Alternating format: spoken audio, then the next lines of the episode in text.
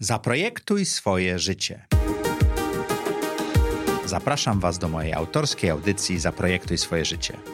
Przedstawiam osoby, które podjęły nietuzinkowe wyzwania życiowe i biznesowe. Rozmawiamy o tym, co nas napędza i dokąd zmierzamy. Historie opowiadane przez moich gości zainspirują Was do świadomego i odważnego projektowania swojego życia.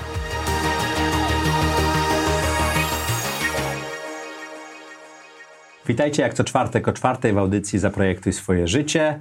Mam nadzieję, że jesteście tutaj dość regularnie i subskrybujecie na dole. Jeżeli nie, to nie zapomnijcie nacisnąć subscribe i nie zapomnijcie nacisnąć lajka. Jeżeli słuchacie nas, to oczywiście wasze komentarze na iTunesie czy obserwowanie nas na Spotify jest dla nas bardzo ważne. A dzisiaj mamy bardzo specjalnego gościa. Witamy Jacka Santorskiego. No, dzień dobry. Ta specjalność budzi pewną też moją troskę i obawę, bo chciałbym być jakoś przydatny na przykład już od progu mogę powiedzieć, że ja sobie nie przypominać, że mógł kiedykolwiek, y, żebym kiedykolwiek projektował swoje życie. Nie mam tu żadnego doświadczenia, więc pytanie, czy mi się podzielę. Czyli, czyli, twój, czyli to, co osiągnąłeś w życiu jest serią przypadków? Myślę, że tak wspieranych raczej decyzjami, czego nie będę robił, albo z czego nie A to już jest też projektowanie, tak? Jedno tak, z tak. głównych pytań Ale to... takie projektowanie to jest założenie pewnych wartości, prawda? Mhm. Ale projektu no nie, to może się dogadamy, ale w każdym razie nawet z takim poczuciem, że, że, że ja się muszę na coś przydać, a moje życie jest nietypowe, niereprezentatywne. Mam prawie 70 lat, to nie ma targetu moich rówieśników pewnie wśród odbiorców. Bo, więc pomyślałem, no, że... ale jesteś że jak, jakimś autorytetem, których że, wiele osób obserwuje. Że jak z lotu ptaka spojrzę na swoje życie, to wtedy tu się znajdzie jakiś element projektowania i dlatego przyniosłem ten schemat Billa George'a. pokażemy go w tej który chwili. Który jest oparty na dosyć pogłębionych badaniach y, ludzi, którzy Y, są indywidualnościami po 50, po 60, jak mhm. gdyby poprzez głębokie wywiady y, ustrukturyzowane, jakby zbadano ich życie, profesor Bill George z Harvardu i okazało się, że tam są pewne prawidłowości, które przynajmniej przez te ostatnie 56 lat działały, one są tu ogólnione i rzeczywiście, mimo że to badania amerykańskie, to jest przestrzeń taka optymistyczna dla mnie, bo to jest, są trzy trzydziestki do dziewięćdziesiątki, więc jak spojrzę na swoje życie z tej perspektywy, to są tu jakieś prawidłowości, z których może coś dla odbiorców wyniknąć. Natomiast prawdopodobnie większość rzeczy, o których opowiem, może będą ciekawie, bo umiem ciekawie opowiadać. No, ale ta krzywa, ta krzywa wiem, mocno się wygina w, w, okolicy średnich 40 Ona lat. Ona się wygina, e, zagłębia około 45 roku życia.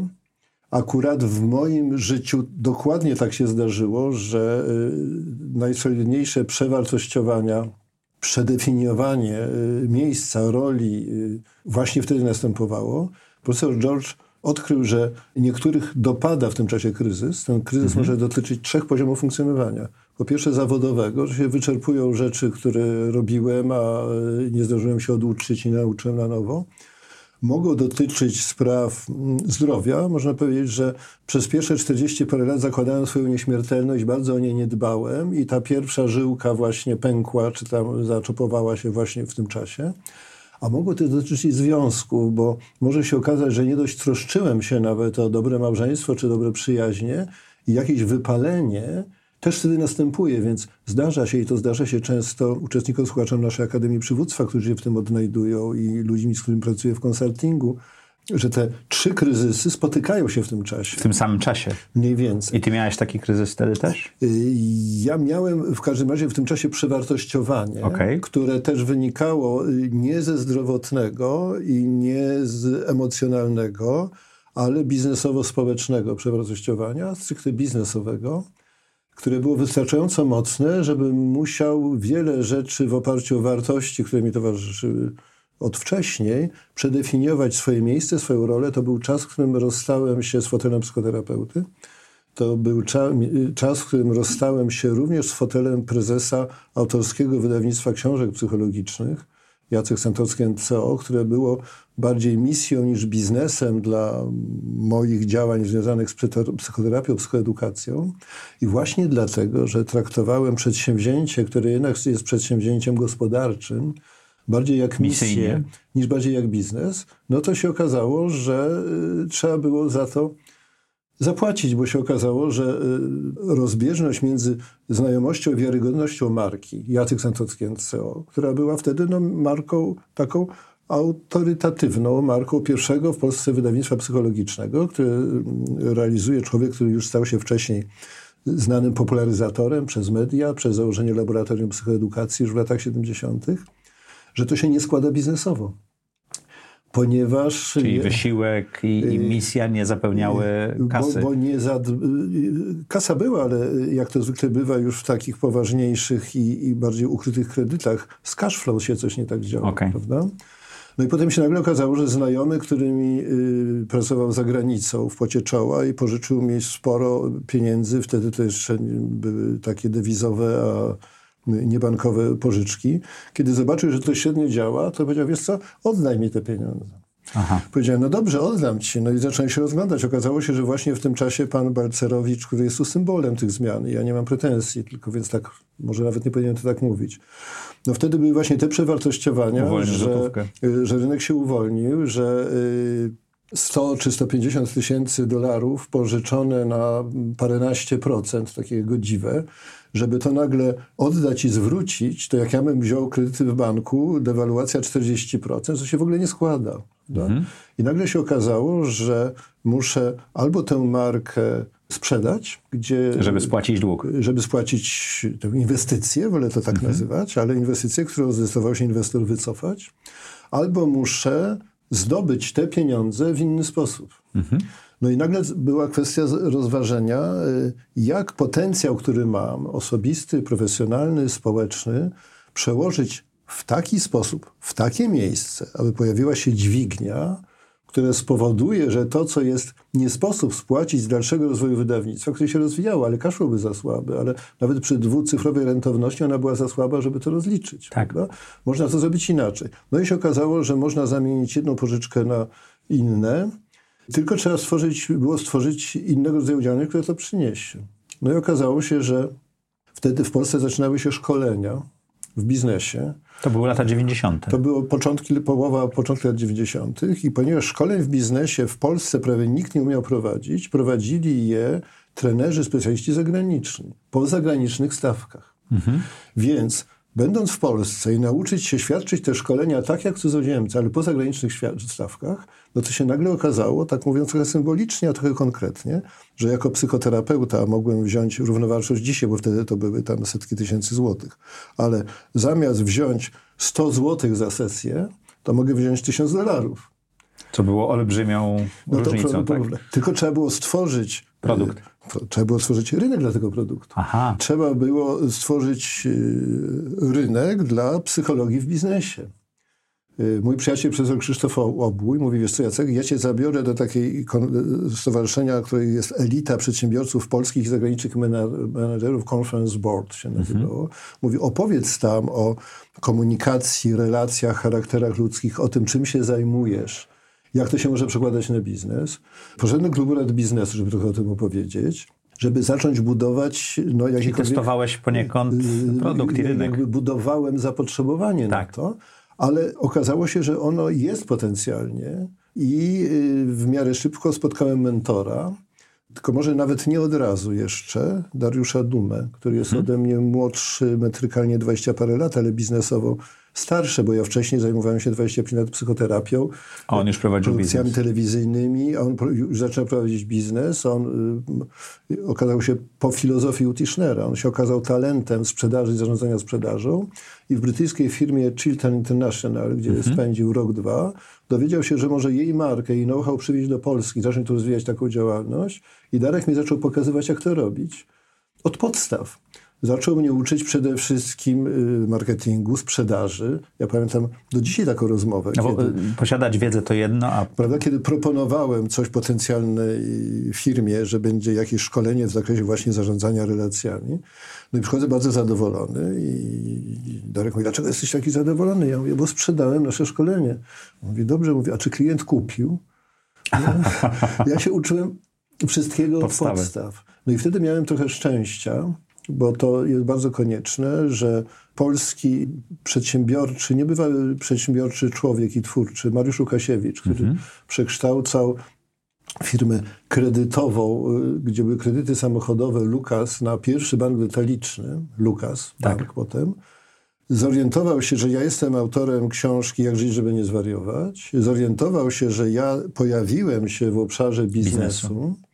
I zwrócił się do mnie e, z zapytaniem, czy z uwagi na to, że on ma pomysły tak brawurowe, tak wymagające, że się boi, że młodzi ludzie, którymi się otacza, bo on wiedział, wierzył, że nowy bank oparty na zcentralizowanym systemie informatycznym, na, na sieci, na marketingu, nie tradycyjny bank. Coś, co jest rzeczywistością dzisiaj. Y, co jest dzisiaj rzeczywistością, że to może być bardzo wymagające, bardzo trudne i on mówi, i, i zwrócił się do mnie i powiedział, ja, ja się boję, że ja ludziom mogę narzucić y, takie, ce, takie targety, takie cele, takie wyzwania, że oni mogą zwariować więc musi mi towarzyszyć ktoś, kto kuma bazę biznesową, a jednocześnie może mi towarzyszyć, żeby ludzie nie zwariowali. Ja Czyli i psychologia, i biznes tak, pomagały. Tak, na co ja mówię, panie Mariuszu, no, ja jestem biznesmenem, jestem przedsiębiorcą, no bo mam to swoje wydawnictwo, ale chcę panu powiedzieć, że ja właśnie walczę z, z zatopieniem przez nieoptymalny cash flow i przez to, że rozczarowałem i słusznie swojego partnera i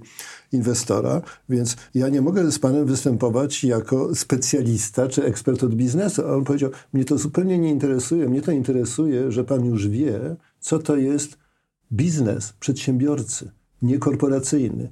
I on wtedy powiedział coś takiego, co zapamiętałem na resztę życia. Co to jest podpisywać czeki własną krwią i faktury własnej potem? Tak. Powiedziałem, oj, wiem. On mówi, no to pan spełnia moje wymagania. I ja tak. mu towarzyszyłem Początkowo y, za wynagrodzenie takie no, no, wyższe niż dla psychologa, psychoterapeuty, ale takie jakby urealnione przeze mnie, bo miałem poczucie, że ja mogę sprzedawać swój potencjał.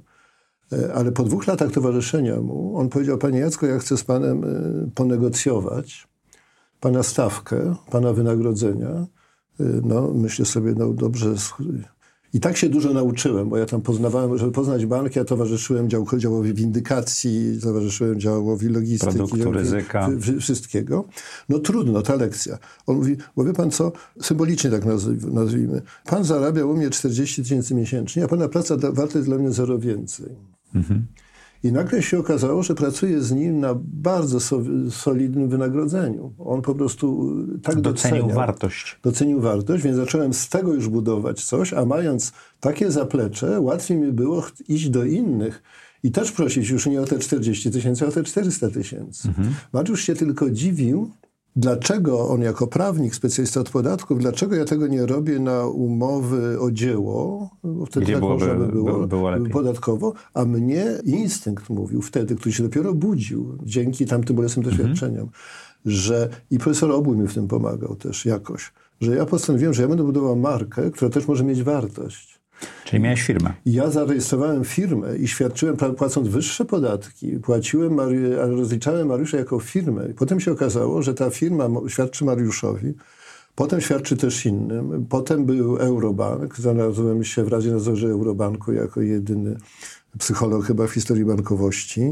Pomogłem Mariuszowi zorganizować grono ludzi, którzy sztab tego Eurobanku tworzyli. To byli ludzie z środowiska Corporate Profile DDB, już wcześniej też w Lukasie, Marcin Mroszczak, mhm. Szymon Gutkowski, profesor Obój. I któregoś dnia się okazało, że y, ta moja marka może mieć wartość dla potencjalnego inwestora.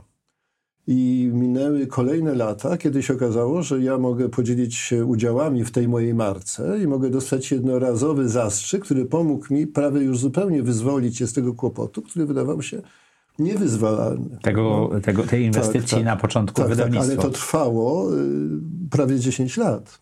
Wow. No prawie 10 lat po prostu y, żona wykazywała naprawdę y, świętą cierpliwość, chociaż czasem nie pytała, my mieliśmy zestawione wszystko, prawda? Mhm. Ona mówi, a czy może tak załatwić, żeby jeżeli y, ktoś przejmie mieszkanie, w którym mieszkamy w domu na Saskiej Kępie, to żeby nam piwnica została, żeby miała gdzie nocować, rzeczy trzymać. prawda? Rzeczy trzymać, prawda? Więc, a to podejmowałeś olbrzymie ryzyka. Ale ja nie miałem wyjścia. Okay. Co mogłem zrobić? Znaczy, Ale... znaczy, powiedziałem tak, że Wtedy bardzo mocno praktykowałem zen też. Okay. Myśmy mieli taki klasztor, ośrodek zen w Polsce, bo y, ja może o tym powiem, może nie, to już nikogo nie musi interesować dzisiaj. Od 72 do 80 roku nie mogłem pracować, nie mogłem zostać na uczelni, bo się okazało, że jestem niepoprawny politycznie mm -hmm. dla tamtego reżimu, dla tamtejszej władzy, ale też nie mogłem wyjechać, bo nie miałem paszportu. Więc y, przyłączyłem się do grupy, która zaczęła sprowadzać mistrzów zen do Polski. I myśmy okay. w Przesiece koło Jeleniej Góry zrobili taki ashram zen, do którego jak japoński mistrz przyjechał, to przy całej powściągliwości Japończyków nie ukrywał łzy, którą przemknął. To było jak w Japonii. Mhm. No i, i w tym ośrodku zen... W 70 latach. W 70 latach. W tym ośrodku zen, który dalej trwał, to były już wtedy y, lata 90. W 80 była faza pośrednia, to może o niej opowiem. Y, nadal przyjeżdża już, już spadkobierca tego japońskiego mistrza, Gen Poroshi, który do dzisiaj działa mm, na świecie i, i w Stanach, bywa w Holandii. Y, odkąd odeszła Małgosia Braune, która była taką główną partnerką duchową jego, rzadziej tu przyjeżdża do naszej sangi, ale w każdym razie ja przyjechałem na session i, i powiedziałem mu, słuchaj, ja jestem w stanie takiego niepokoju, takiego rozedrgania, że nic nie będzie z mojej praktyki, jeżeli ja mam siedzieć 8 do 10 godzin przed ekranem, koncentrować się na brzusznym oddechu, łagodnym wydechu, ogarniać, co się dzieje w umyśle i słuchać, jak ten umysł wyciszyć po to, żeby móc zadać sobie zasadnicze pytania w rodzaju kto siedzi, kto pyta, mhm. no bo celem tego jest złapanie w nawias tożsamości, tak. prawda, aby wtedy dopiero złapać coś, coś, uniwersalnego. Tu chodzi o złapanie tożsamości w nawias, żeby złapać coś uniwersalnego, co mhm. bywa nazywane wglądem. A on powiedział, słuchaj, to ja ci zadam koan, Koany to są takie pytania, które się daje w zen, tylko zwykle to są takie koany, żeby złapać absolut, w rodzaju jak zatrzymać dźwięk strumienia. Prawda? No mhm. i po pięciu dniach siedzenia ja się staję tym strumieniem, Sinek się okazuje, że jak ja jestem strumieniem, to tego dźwięku nie ma e, na zewnątrz mnie, więc go zatrzymamy i tak dalej. A on mi zadał koan taki, mówi, co będzie, jak totalnie zbankrutujesz?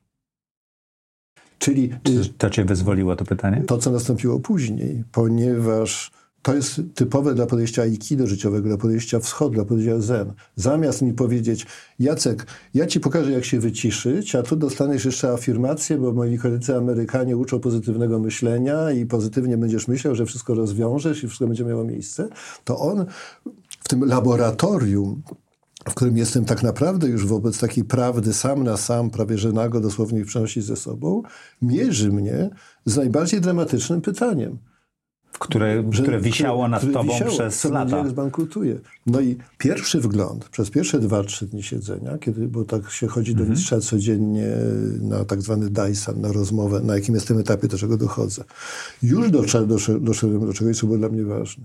Okazało się, że największa moja obawa miała y, nazwę jednego słowa, wstyd. Że będzie mi wstyd. Okay. Czyli, że ego a ja tam jestem po to, żeby to ego rozpuścić. Żebym to ja miał ego, prawda? A nie żeby ego Po to medytujesz, mnie. po to się zastanawiasz. A tu się tak? okazuje, że ja dochodzę do tego, że, a z drugiej strony, jakie to jest egocentryczne i bezduszne. To nawet nie troska o żonę, nawet nie troska o dzieci, nawet ale nie troska o wstyd jest również taką bardzo wschodnią wartością, y, prawda? No więc pewnie to przyjął, ale nie zaliczył. Powiedział, praktykuj dalej. Mhm. Siedź dalej i ciągle pytaj siebie, co będzie, jak zbankrutujesz. Wizualizuj, myśl, coś takiego. I ja minęło kilka dni i pobiegłem do niego rano. On już widział, że mam odpowiedź. Jaka to była odpowiedź? No zgadnij. Nic. No to w stylu zen, ale była bardziej specyficzna psychologicznie. Nie, nie potrafię zgadnąć teraz. Ja doszedłem, tylko potrzebowałem na to czasu i miejsca. Pięć dni tego laboratorium, że, że ja będę totalnie wolny. To więcej niż nic, prawda? Że będę totalnie wolny. Że będę jak ci mistrzowie zen, którzy mówią, ja nie mam nic oprócz swojej koszuli. Tak, no bo już nic nie będziesz miał, tak?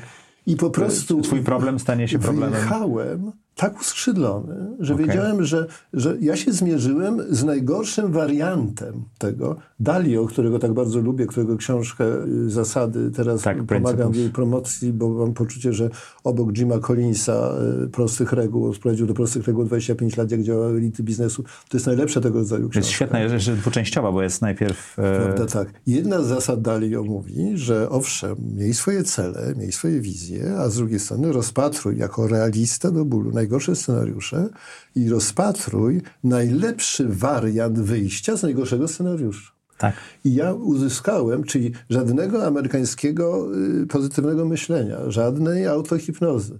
Ja uzyskałem realną odpowiedź, jaki jest najlepszy wariant najgorszego scenariusza. Kamień ci spadł z serca, prawda? I z tej pozycji już potem właściwie budowałem wszystko, krok po kroku. Czego się nie dotykałem, to zaczynało działać i pracować. Czyli efektywnie jak uwolniłeś się od tego ego i psychicznego ciężaru długu, tak, który tak, zaciągnąłeś na biznes, tak, tak, to zaczęło ci wszystko wychodzić. Tak, tak się stało. No i teraz ktoś tam ma skłonność do takiej regresji w służbie ego, że myśleć ma, magicznie, powie, no widzisz, to tutaj zadziałały prawa przyciągania, kwantowe i inne. Ja, ja bym to redukował czysto psychologicznie. Ja po prostu odbarczyłem cały system, w którym byłem sam. Mogłeś myśleć wolniej, znaczy swobodniej. Tak, od, te, od tej trwogi, prawda, która mhm. gdzieś tam mi zalegało. Tak. No, tylko po drodze taki trochę smutek i myślę swoim charakterem, że gdzieś ja tam po drodze zgubiłem troski o rodzinę, o najbliższych, o dwoje dzieci. Potem trzecie było, żona była dość odważna, żeby ze mną w takiej Bankrutem. sytuacji zdecydować się na trzecie dziecko cudownego Andrzeja, który teraz tworzy design wszystkiego, czym, co robimy i czym się dzielimy.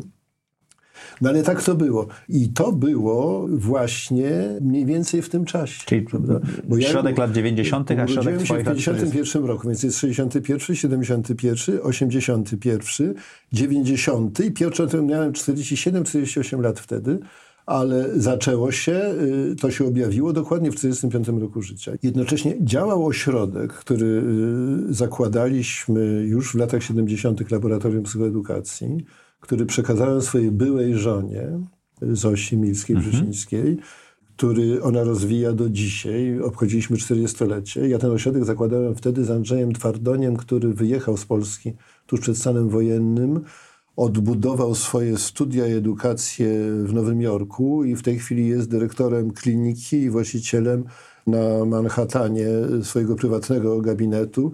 Jest to taki adres, że gdy pytałem o wizę na jego zaproszenie, to pani wicekonsul mówiła, powiedziała mi, że jak ktoś ma zaproszenie z tego kawałka Manhattanu, to właściwie nie ma więcej pytań.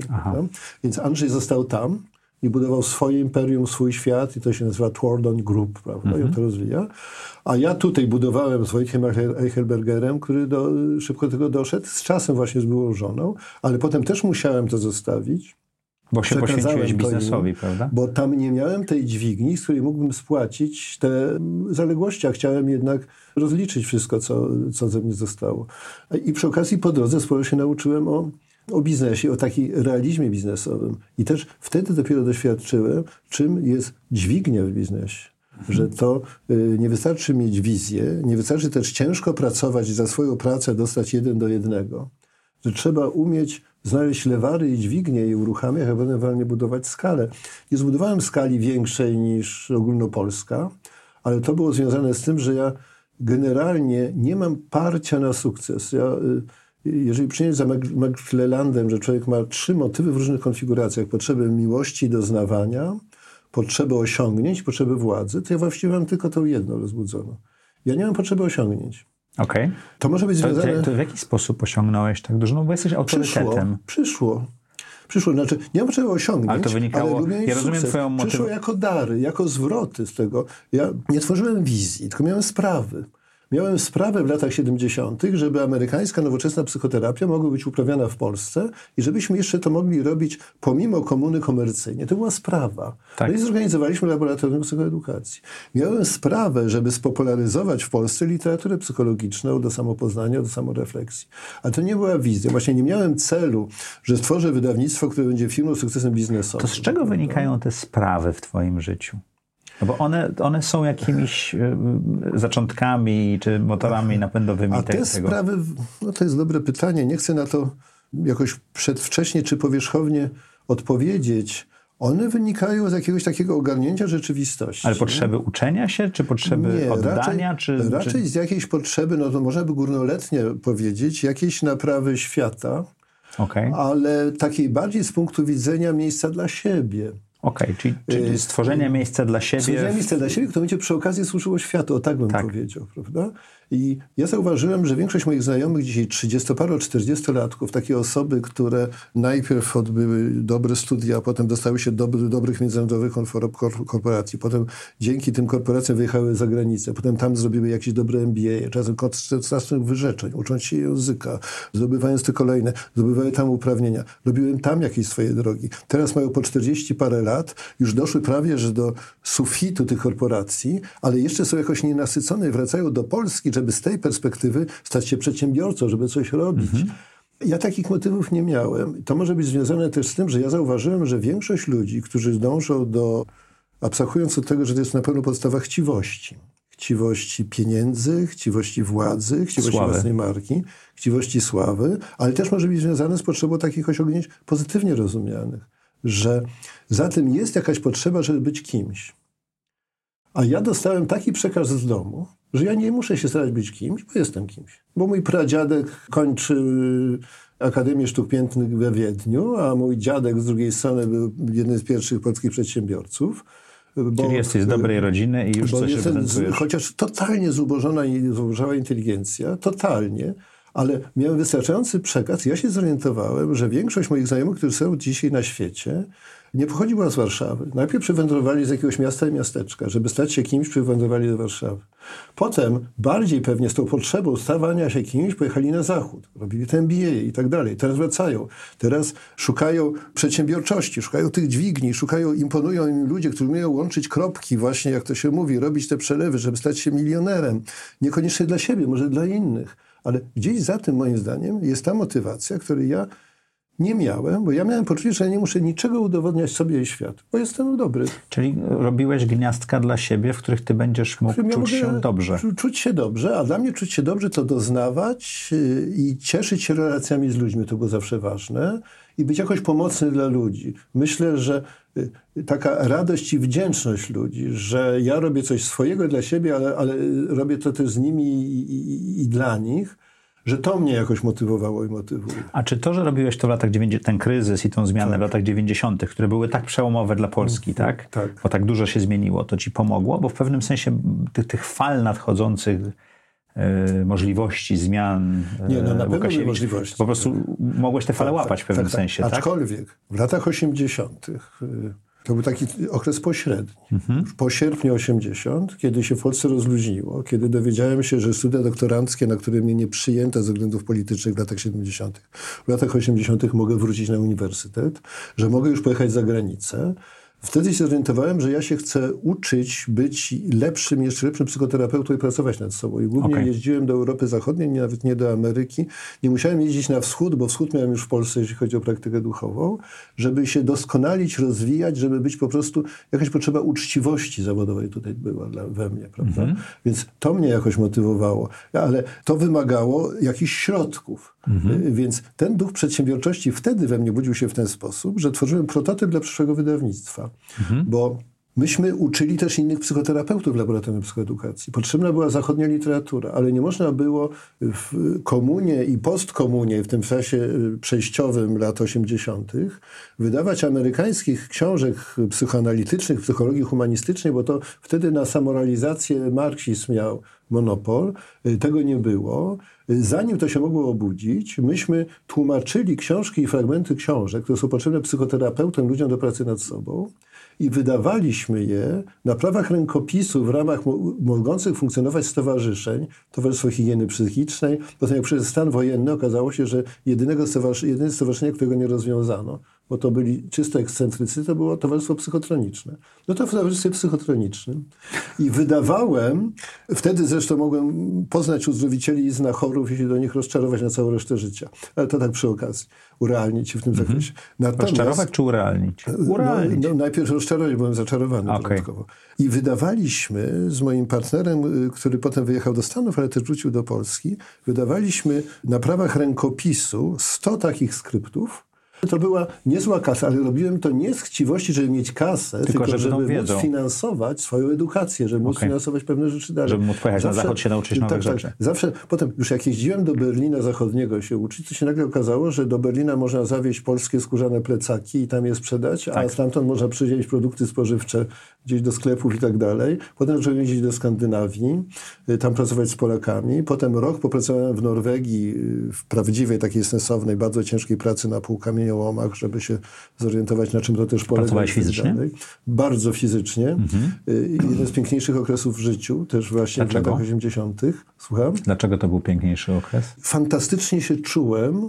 Po, po dniu takiej pracy? Fantastycznie się czułem przez cały czas, takie poczucie wcześniej y, trenowałem sztuki walki, jogę i tak dalej.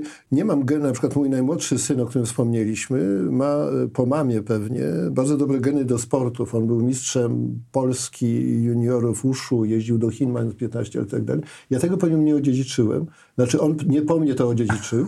Natomiast tym bardziej y, ciało, wysiłek były dla mnie ważne. Nagle mhm. się okazało, że mogę również w ramach podreperowywania kasy, żeby mieć środki na szkolenia, które potem odbywałem w Niemczech, aby potem wracać z tym, bo jeszcze w Polsce nie, jeszcze tych jeszcze nie odkryłem w latach 90., że można żyć ze szkoleń biznesowych, prawda? To, no, była taka to, to było przed tobą. Faza pośrednia. W gronie znajomych y, z Polski wyjechaliśmy do Norwegii. Każdy sobie znajdował szczęście gdzie indziej i trafiłem dzięki przyjaciołom z kolegą y, do firmy, którą prowadził Eskimos. Mhm. To ma znaczenie, bo był niewysoki i zwarty i silny. Y, firmy, która wymagała ekstremalnej krzepy i tężyzny fizycznej, ponieważ, nie, czy to jest interesujące? Bardzo. Ponieważ Norwegia przechodziła już wtedy z napowietrznego przesyłu energii elektrycznej na podziemny. Na podziemny. I trzeba było w tej skalistej Norwegii budować kanały dla tych kabli. Mhm. Czyli najpierw byli saperzy i dynamit, potem były duże koparki, potem były małe koparki, a, a potem, potem przyszli ludzie. ludzie, którzy musieli ładować prawie że do worków te kamienie i je wynosić. Prawda? Okay. Potem była nagroda. Po kilku miesiącach myśmy te kable zaczynali układać. No I to, to, była nagroda? Bo to lżejsza praca, tak? No dużo lżejsza praca. Ale, okay. ale pamiętam z tego czasu to poczucie tężyzny, które wtedy miałem. Gdy mój syn, ten najmłodszy, dla którego sprawność fizyczna ma chyba jeszcze większe znaczenie niż starszych, zobaczył moje zdjęcie z tamtych czasów. To był zaszokowany, tak? Po, popatrzył na mnie i mówi, ale Packer. Myślę sobie, Boże, to jakimś takim byłem tylko w latach 80., tylko wtedy, gdy tam... I to z potrzeby pr pracowałem jeżdżenia na tak. wykłady Potem, do Niemiec, tak. tak? Miałem wtedy też y, no, dosyć niebywałe rozczulające takie, ale też pouczające doświadczenia, ponieważ jednocześnie, aha, ja skończyłem w międzyczasie studia doktoranckie, mhm. napisałem pracę o połączeniu... Czyli, przepraszam, y, pakowałeś kamienie do worków, kończyłeś studia doktoranckie tak, tak, i wyjeżdżałeś tak, do tak, Berlina to, to, i na zachód, żeby dało, się uczyć. To się dawało jakoś wiązać. Okay. To się dawało wiązać yy, i, no bo to jednak studia doktoranckie trwają 3 lata, a to wszystko było kwestia 7-8 lat, już tam dokładnie nie pamiętam jak się składało, ale w każdym razie Skończyłem studia doktoranckie, mm, zdałem egzaminy i napisałem bardzo ciekawe jak na tamte lata pracę, gdzie zrobiłem wstępne badania nad powiązaniem ciała, oddechu, napięć fizycznych i emocjonalnych z predyspozycją do choroby wieńcowej, tak zwanego wzorca zachowania A ludzi nadaktywnych, mhm. nadambitnych, których można nauczyć metodami somatycznej psychoterapii, której się wtedy nauczyłem odpuszczania, odpuszczania, żeby powoli odreagowali swoje e, gniew, swoją żeby wrogość, swoją obniżyć żeby, i... i tak dalej.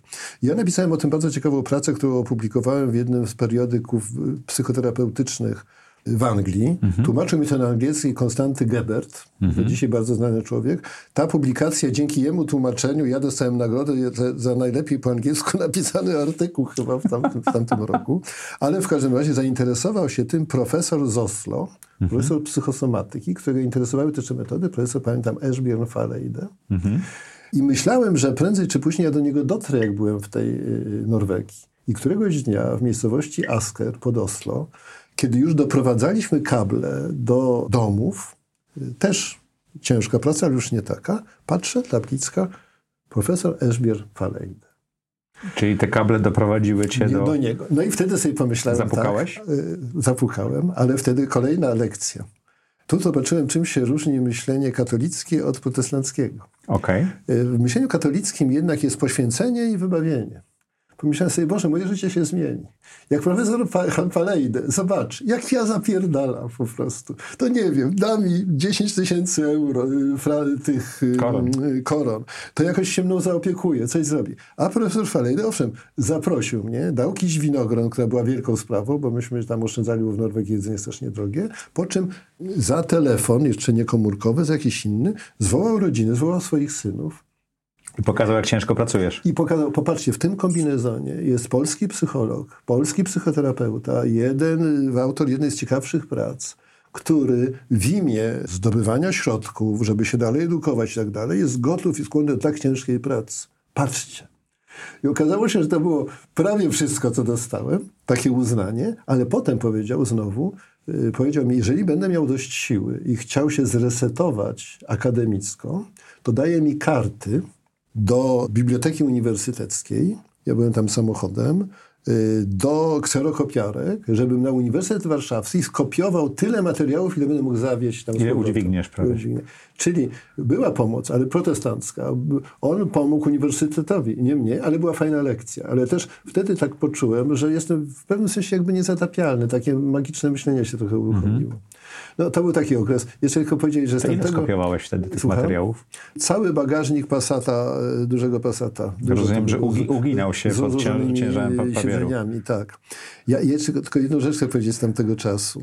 Kiedy zaczynałem, bo myśmy też potem tam to układali, nosiliśmy krawężniki. Kiedy zaczynałem, nosiłem jeden krawężnik, kiedy kończyłem, naprawdę nosiłem trzy krawężniki. Ja nie wiem, jak ja to robiłem, prawda? Ale wtedy... Ta sama, ta sama waga jak poznałem, tam, poznałem tam polskich emigrantów, polskiego wybitnego architekta, który tam projektował w Oslo tamtejszy dworzec, ratusz, działa do dzisiaj, wrócił do Polski z, naj, z najbardziej zacnej rodziny architektonicznej w Polsce, chyba rodziny Bogusławskich. No i on mówi, trochę nie bardzo zdawał sobie sprawę, jak ciężko pracuje, ile. On mówi, słuchaj, lubię grać w tenisa, wiem, że ty grasz w tenisa, może zagramy. Nagle się okazało, że ja nie mogę wziąć rakiety tenisowej i że gdy próbowałem, bo lubiłem hinduskie, nie, nie, nie lubię na szczęście papierosów takich yy, z amoniakiem, mhm. ale tytoń lubię. I ja sobie tam gdzieś znajdowałem metę na hinduskie papierosiki bidis, prawda? Nie mogę się utrzymać? Okazało się, że ja zrozumiałem, dlaczego tak zwany robol, którego mogę powiedzieć tak zwany mam prawo, bo nim byłem przez rok i nauczyłem się najgłębszego szacunku dla pracy fizycznej, takiego okay. z każdego serca, więc ja sobie pozwalam tak powiedzieć, dlaczego tak trzyma papierosy, a nie tak bo były tak spuchnięte stawy tutaj, że nie sposób było wziąć papierosa w ten sposób. Nie, nie mogłeś utrzymać. Nie sposób było wziąć rakiety tenisowej i, i, i szykować się do jakiegoś liftu, prawda? Można było najwyżej tak. Wspaniały okres życia. Dziękuję, że mam okazję się... To nie, niesamowita historia, myślę. Podzielić. Chyba nikomu tego nie opowiadałem. A to będziemy mieli ekskluzywny nie wiem, co materiał. z tym zrobicie. No, ja dziękuję, że mogłem tak sobie nie, odreagować kawałek przeszłości. Słuchaj, piękna historia.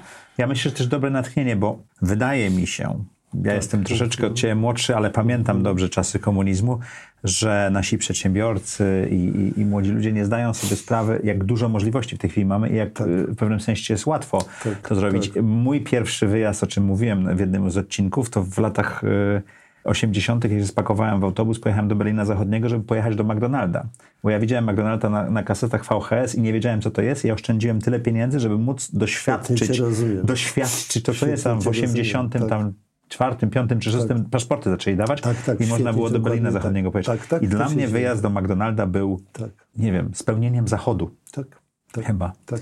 Także, także też pamiętam jest. po przepłynięciu promem do y, Szwecji, pierwszy McDonald w Szwecji to po prostu dla mnie to było jakbym... Potem, okazało, potem się okazało, że y, koło Oslo jest świątynia buddyjska, y, nie Zen, ale tybetańska, też mi bliska. Tam miałem wspaniałą okazję spotkania się bez pośpiechu z Dalai Lamą, prawda? Ale to było tak, jakbym do takiej świątyni trafił. Tak. To było czymś takim. O tym marzyliśmy. Bo myśmy o, o tym marzyliśmy. W swoim y, doświadczeniu zawodowym i, i życiowym przeszedłeś tą naszą transformację 25-letnią w Polsce. Co się zmieniło realnie, Twoim zdaniem? I czy te ludzkie problemy i ta świadomość tak bardzo wyewoluowała przez te 25 czy 30 lat? Słuchaj, ja jestem dzisiaj w kontekście takiej refleksji trochę być może obciążony wglądami i troskami, które mam gdzieś od pięciu lat którym dawałem wyraz, ale mało kto to podejmuje. Ale redaktor Skowroński zrobił ze mną o tym dużą rozmowę na e, Wigilię w Gazecie Wyborczej dwa lata temu, a też nikt tego nie podjął. Że na początku lat 90. kilka milionów Polaków została totalnie opuszczona i upokorzona. Tak. Ja to wtedy pojechać do PGR-owskich ja obszarów. Do tak? Łodzi, do miejsc, gdzie... No, Łódź była drugim największym miastem, a już do, nie jest. Do miejsc, gdzie huty może jeszcze się utrzymały, ale stoczni i tak dalej. Mhm. Ja należałem y, do tych, wtedy miałem takie magiczne myślenie, że ten kapitalizm jest ciężki, wymagający. Tutaj y, mam problemy z cashflow. Godziwie zarabiam, ale jest 40% inflacji, więc nie odrobię. Trudno, pewnie taka ma być. Mhm. Pewnie to kapitalizm. Było we mnie takie poczucie, że dobrze, ta niewidzialna ręka rynku prędzej czy później pozwoli mi to odrobić, ale faktem jest, że miałem taki rodzaj pychy, a może nawet pogardy dla moich kolegów, intelektualistów. Którzy, którzy sobie nie radzili? Sobie nie radzili. Ja ich nazywałem dupa intelektualista. Niestety. Okej. Okay. Się. A co się zmieniło w twoim myśleniu? W moim myśleniu się zmieniło to, że z jednej strony byłem do bólu dzielny i pracowity. Z drugiej Trochę strony, nie miałeś wyboru. Z drugiej strony, że miałem fart. Tak. Że mogłem się też tam znaleźć. Prawda? I, a potem sobie uprzytomniłem, że no, zadbałem o siebie, zadbałem o ten kawałek świata, w którym można rozpatrywać, czym jest podmiotowość, samorealizacja, ale że wtedy sobie naprawdę nie zdawałem sprawy z tego, że te brygady Mariota, które ci, ci siwowłosi konsultanci, którzy pomagali ułożyć finanse i bankowość, nie uczyli, jak zarządzać nie uczyli, jak zamienić polski folwark, który stał się Zieloną Wyspą, ale, ale jednak tylko w nowoczesną organizację, a także nie doradzili choćby, jak tym setkom tysięcy ludzi, którym wypłacono jednorazowo po kilkadziesiąt tysięcy złotych za pracę, którą stracili i którzy sobie kupili za to lodówkę i starego golfa, żeby powiedzieć im, że mogliby się skrzyknąć, założyć spółdzielnię, że mogliby to zamienić w jakieś dźwignię przedsiębiorczości. Nie nauczyli a, ich tego. A nikt, nikt tego ich nie uczył, nikt im tego nie proponował. Powstało po prostu środowiska, rodziny pełne goryczy, które nie miały dość siły, żeby z tą goryczą wyjść na zewnątrz, ale ich dzieci wyszły i kiedy ktoś zaczął opowiadać im bajki, horrory i obietnice, to mamy w tej chwili tą połowę Polaków, która kupuje populizm. To skąd Twoim zdaniem bierze się ta podatność na populizm? Z jednej strony mamy y, pewnego rodzaju przewartościowania. Liberalna demokracja, kapitalizm doszły gdzieś do swoich schodów, granicy. Mhm. W to miejsce nie ma dobrej doktryny ewolucyjnej ani e, rewolucyjnej i powstaje taka luka na pewnego rodzaju społeczną regresję i podatność na e, tabloidyzację, na populizm, e, plus działalność tutaj mediów, wszystkiego powoduje, że to jest zjawisko ogólnoświatowe, a przynajmniej anglosasko-europejskie. Natomiast nasz polski, lokalny powód, dodatkowy, turbodoładowanie niestety do tego, to jest moim zdaniem ta trauma transformacji.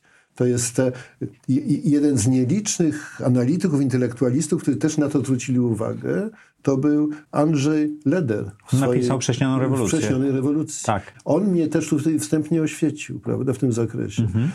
I ja mam poczucie, że my mamy w pewnym sensie, trudno powiedzieć, że to jest dług do spłacenia, ale mamy w pewnym sensie, y, przynajmniej jest potrzebna taki rodzaj pokory, taki rodzaj też świadomości że z jednej strony naprawdę y, zapierdalałem, naprawdę ciężko pracowałem, naprawdę ręce mi puchły, naprawdę byłem odważny, naprawdę przeszedłem przez tę smugę cienia biznesową, mogło się różnie skończyć. Byłem dzielny, byłem roztropny, współdziałałem, Ale miałeś dużo szczęścia. Ale mam poczucie, że miałem szczęście. To, co się prawie nie zdarza w amerykańskich podręcznikach motywacyjnych, kiedy mamy świadectwa tych, co najpierw w garażu mieli wizję, potem była dźwignia, potem y, dalej poszło. Nie mamy historii tych, którzy mieli wizję i z których nic nie wynikło. Ale to jest film przetrwania, tak? Bo, bo, bo jeżeli Dokładnie. mówimy o Zuckerbergu I dopiero potem nieliczni uczciwi mówią, że miałem wizję, miałem determinację, działałem i nie miałem szczęścia. miałem szczęście. Tak. Oczywiście można spekulować, czy ja z tego szczęścia korzystam, czy nie. I są badania nad tym, że jak się bada y, ludzi pod kątem stosunku do życia, świata i nastawienia, czy spotka ich szczęście, czy nieszczęście, to sprytny, y, przewrotny eksperymentator, zanim pójdzie zrobić ten test, rozsypuje y, na kampusie, gdzie są robione to badania, Pieniądze. pięciodolarówki. I jedni umieją je zobaczyć i po nie sięgnąć, drudzy nie. I potem z tej analizy wychodzi, że, to, że ci jedni wierzą w to, że sobie poradzą i że, że wyjdą naprzeciw szczęściu, mhm. a drudzy nie. Więc jest w tym też element subiektywny, ale właśnie otwartość umysłu wymaga, żebym zobaczył, że jest tym element subiektywny i obiektywny, że ja mogę pomagać swojemu szczęściu, nieszczęściu, że ja mogę być otwarty na to, że może się zdarzyć katastrofa, że może być czarny łabędź, a że mogą się zdarzyć też cuda. I warto tego rodzaju stan umysłu utrzymywać, i dlatego, jeżeli mam tak zwane sukcesy właśnie, to że ja umiem przyjąć te nagrody, które życie przynosi, w związku z tym, że ja załatwiam swoje sprawy. No, ale to jest ta różnica prawda? między prawdopodobieństwem a możliwością, tak? No więc Probability właśnie, i no possibility. To jest olbrzymia tak. różnica. Taki Taleb tak. to świetnie w swoich książkach Dokładnie opisuje, tak. tak? Ale nie mam złudzenia, że po prostu, że miałem fart. A z drugiej strony nie mam złudzenia, że dokonałem olbrzymiego wysiłku, za który sam siebie szanuję. To, to ja o tym farcie i o, o, o wysiłku chciałem. Mhm. Jesteś artystą psychologii biznesu, jesteś autorytetem. Rozmawialiśmy przed nagraniem z zespołem, że teraz przyjdzie taki człowiek, który jest autorytetem i, i, i nie wiem, czy będę potrafił zadawać pytania, wręcz się zastanawiałem. Jak sobie radzi z tym twoje ego? Moje ego ma się świetnie. Dobrze? To jak ty rodzisz sobie ze swoim ego w takim razie? To jest... Trzeba umieć zadawać pytania. Żeby, żeby nie przegiąć totalnie, a móc być z tego dumnym, prawda, dla ego, y, utrzymuję y, minimum mentoringu w moim życiu. Czyli masz osoby, które z Mam tych osoby, ściągają cię raz na jakiś czas na ziemię. Mnie y, urealnić. A kto jest twoim mentorem? Osoby, które mnie urealniają. Okay. Żona, mhm. synowie, zwłaszcza najmłodszy. Mhm. Darek Duma, właśnie mój pierwszy okay. mentor biznesowy. Jak mam jakiś pomysł, chociaż raz y, akurat źle mi doradził, no ale trudno. To się zdarza. Ale generalnie, y, jak ja mam jakąś wizję, w której się zakochuję, bo jeden z większych problemów, którym się zwierzyłem, że miłość jest wielką wartością, bo w miłości jest odpowiedzialność. Zakochanie to jest euforia. Tak. Zakochanie jest ewolucyjnie potrzebne, żeby nie, nie przyjrzeć się teściowej, żeby nie zobaczyć, że wybranka mego serca za 20 lat będzie wyglądała tak jak ona. Ale zakochanie to jest 18-24 miesiące, dużo tak, hormonów tak, i tak dalej. No i teraz zakochanie w życiu emocjonalnym pewnie jest konieczne, jest jakimś porządkiem rzeczy, ale zakochanie w projekcie bywa ryzykowne. Bo? Bo mogę nie doceniać ryzyk. Okay. Bo mogę nie doceniać, jakie ryzyko ja sam tworzę, bo ja mogę być bardzo często zakochany w swoim projekcie i w sobie w nim. Prawda? I teraz chodzi o to, żebym miał takiego mentora, który nie podetnie mi skrzydeł, który nie, po prostu nie powie, nie wypuści powietrza, żeby potem powiedzieć, ja nie mówiłem, bo to nie sztuka, ale z drugiej strony, który mnie nie nakręci tak, żebym wszedł w stronę Ikara. Prawda? Czyli Jacek Santorski również ma swoich mentorów. Więc korzystam, to, ja to nazywam junior mentoring i naturalny mentoring. Znaczy, e, czym się różni junior mentoring? Junior od młodszych, że najmłodszy okay. syn y, no, y, potrafi mi powiedzieć, że ja znów coś komplikuję. Ale to jest mi, inna perspektywa inna życiowa, perspektywa. Ja, ja, z tego korzystam. No, milenia, z którymi mi mówi, tato, znów to, to tak pokombinowałeś. Pokom... Słuchaj, to co ty robisz, to jest wyrywanie zęba przez dupę mój. Weź to uprość, no nazwij to raz. Mój syn zajmuje się minimalizmem, zresztą ja jestem tym zafascynowany. Jeden z mistrzów mojego syna z polskiego pochodzenia, pan Bierut z Nowego Jorku, który ma pentagram.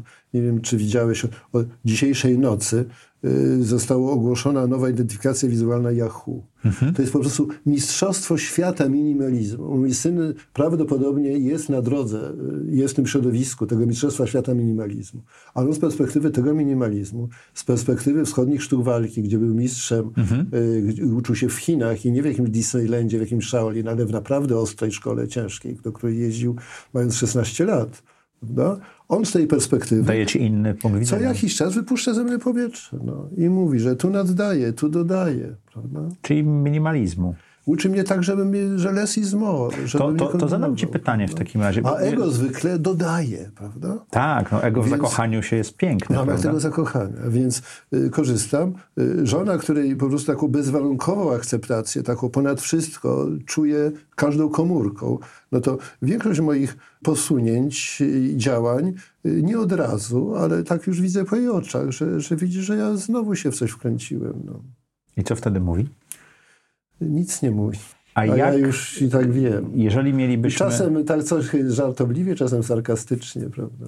Jeżeli mielibyśmy radzić młodym osobom, czy też w dowolnym wieku osobom, jak znaleźć takie osoby w naszym życiu? W rodzinie to jest oczywiste, że to jest otwartość, ale poza, jak szukać mentorów? Dobre pytanie i trudna odpowiedź, bo najprawdopodobniej najbliżsi nie mogą być takimi mentorami. Tak.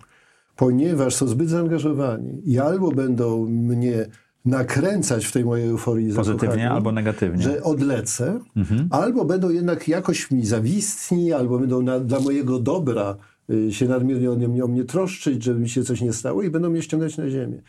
Moim zdaniem mentor to musi być ktoś, kto był na górze i na dole. To musi być ktoś, kto sam przeszedł przez kryzysy i wyszedł z nich.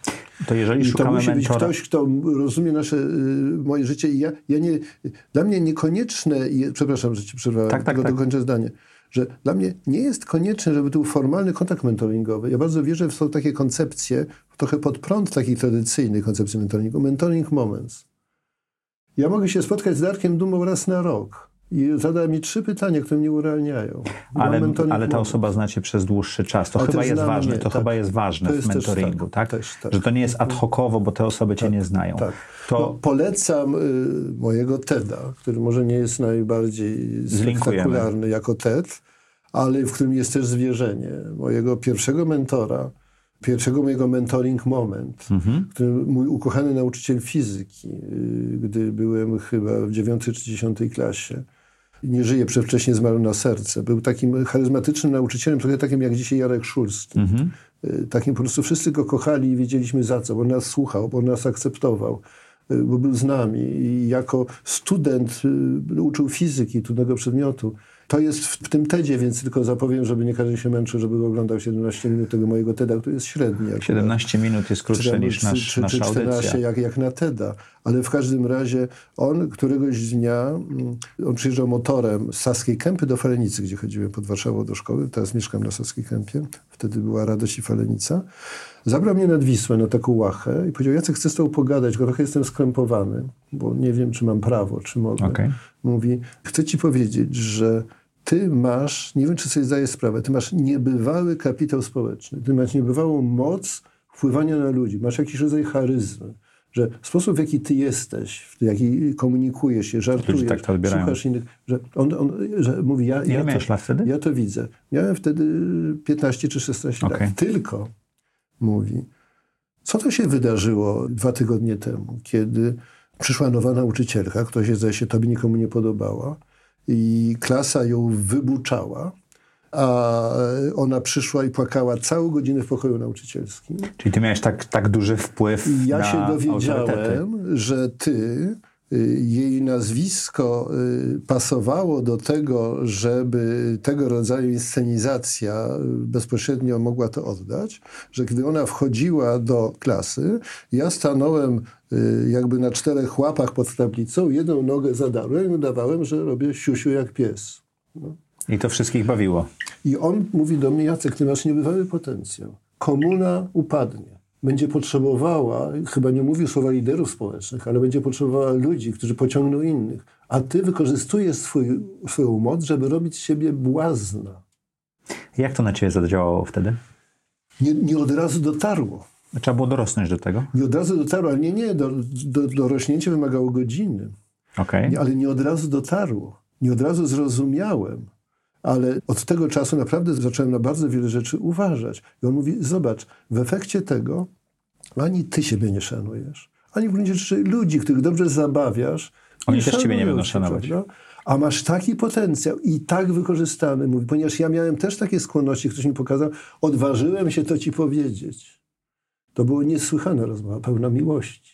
I to jest rozmowa, która też dała ci dużo materiału no, na swój rozwój. Wystarczająco wiele, żeby było opowiedzieć w tym TEDzie. Słuchaj, mam takie pytanie... Musicie tylko TEDa oglądać. mam takie pytanie. Masz bardzo dużo wiedzy z psychologii, z organizacji i tak dalej.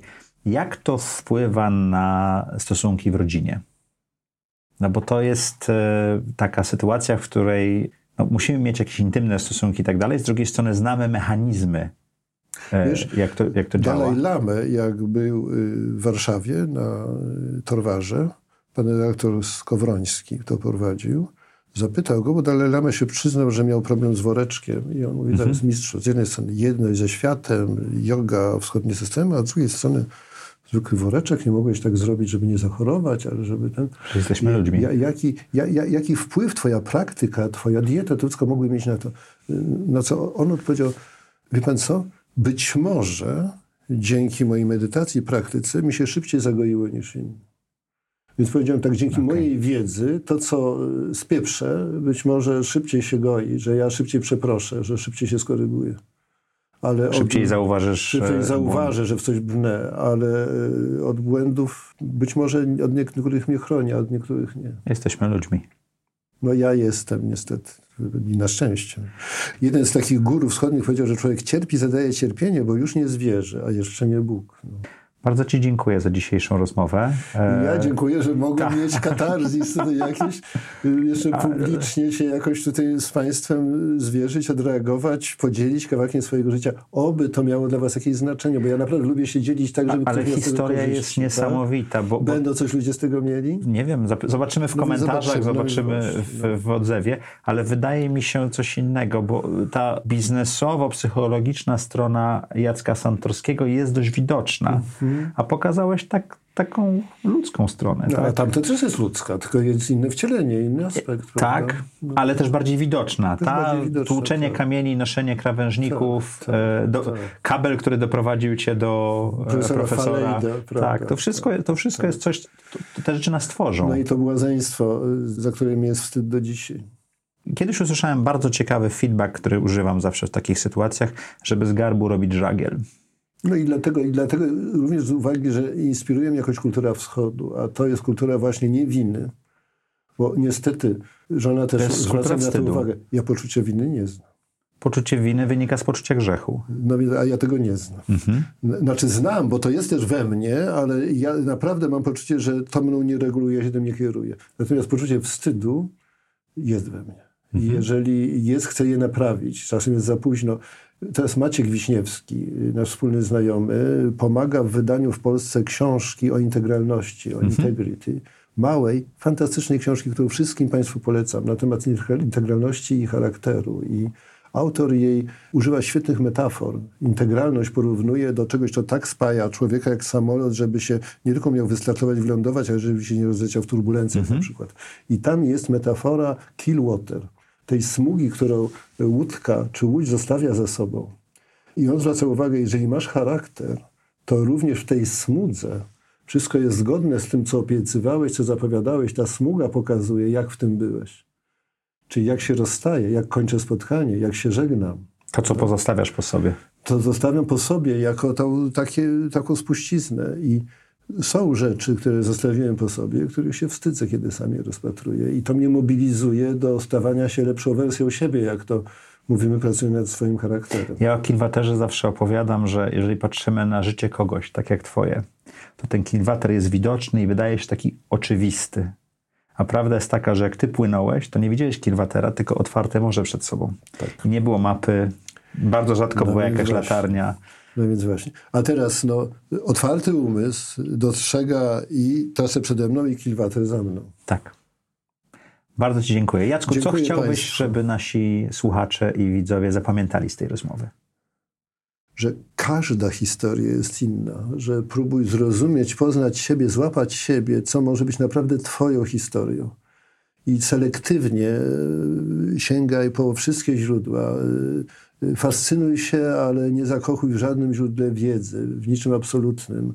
Ty jesteś ostateczną instancją. Mhm. I pamiętaj, że w pewnych sprawach też nikt cię nie wyręczy. Mój mistrz Zen, którego cytowałem, mówił, że kupy to nikt za ciebie nie zrobi. I tym optymistycznym akcentem dziękujemy Wam ślicznie. Jak co czwartek o czwartej zapraszamy do audycji Zaprojektuj swoje życie. Jacek Santorski był naszym gościem. Dziękuję dzisiaj. bardzo. Dziękuję.